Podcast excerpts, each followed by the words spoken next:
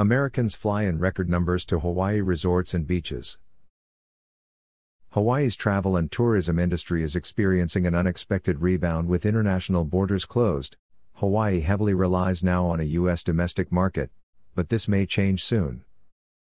Hawaii becomes a serious competitor to the Caribbean for American visitors. Hula dancers are starting to smile again. Beach bars reopened. Many shops are busy, more and more hotels and resorts in Waikiki and elsewhere in Hawaii are reopening. It can take an hour or more to get a table at popular restaurants like Oyav Tree in the Ala Moana Shopping Center or the Turkish restaurant Istanbul in Kaka'ako. Hotel rates are not really a bargain. The housing market is booming in Hawaii. Hawaii is safe.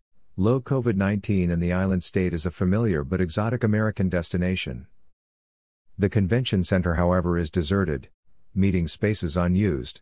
But hotel occupancy is up, beaches are busy, and car rental companies are moving vehicles back from parking lots to the airports.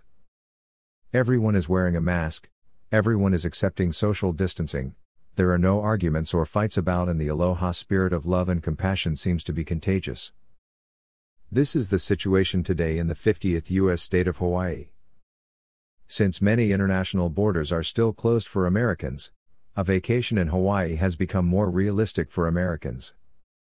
Escaping COVID 19 infected states, domestic visitors are flying to the islands of Oahu, Maui, island of Hawaii, and Kauai from all corners of the United States.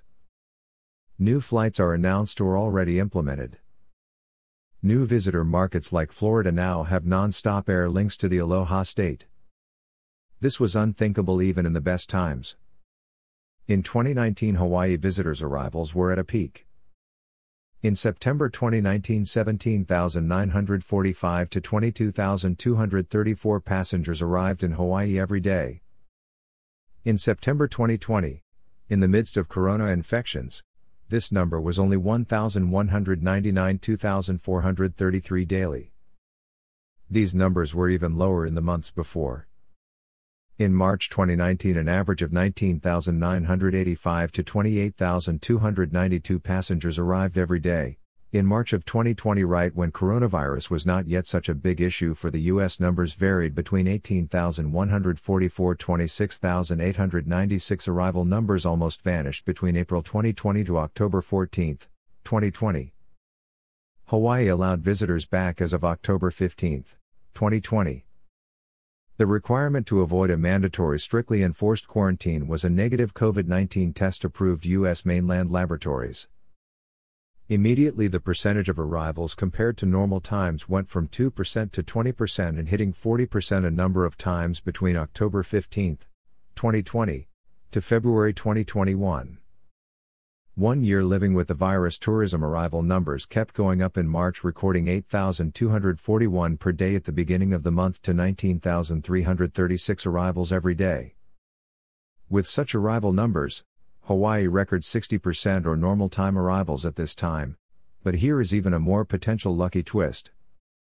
Currently, borders between the United States and most countries are closed. Arrivals from the most important international markets, including Canada, Japan, South Korea, China, Australia have not started. Flights are not yet operating, and visitors from Japan, for example, would need to observe quarantine requirements after returning home. Hawaii, together with federal authorities, are working on agreements with countries to relaunch safe travel arrangements with overseas markets. Hawaiian Airlines just yesterday announced a pre clear arrangement with Japan and Korea to start. Once these markets come back online, tourism may be back to an almost equal new normal numbers for the Aloha State. Screenshot 2021 0316 at 2113 17. Hawaii has the lowest COVID cases in the USA. Strict arrival requirements to have negative COVID 19 certificates or face mandatory quarantine had been in place for months. Anyone not obeying by mask rules, social distancing requirements had faced misdemeanor charges in Hawaii. Many in Hawaii predicted an increase in COVID 19 cases together with an increasing number of visitors arriving. This has not been the case. Hawaii enjoys the lowest infection rates in the United States. The highest number of infections per million population in the U.S. is North Dakota with 132,732 infections. The U.S. average per million is 91,333. In Hawaii, this number is 20,024. The highest number of deaths in the U.S. per million is in New Jersey with 2,698. The U.S. average is 1,660. Hawaii's rate is 319.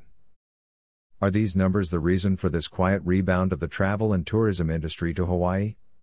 Americans love to travel to a region with low COVID 19 cases. Americans may not be ready to travel internationally.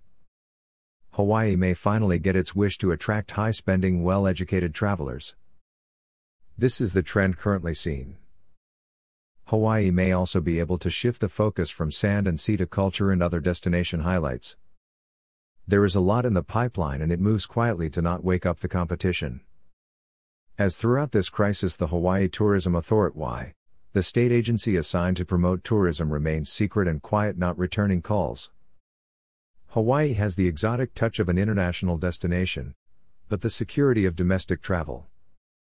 Why else would Hawaii now target Americans in Florida to select the Aloha state over Caribbean beaches?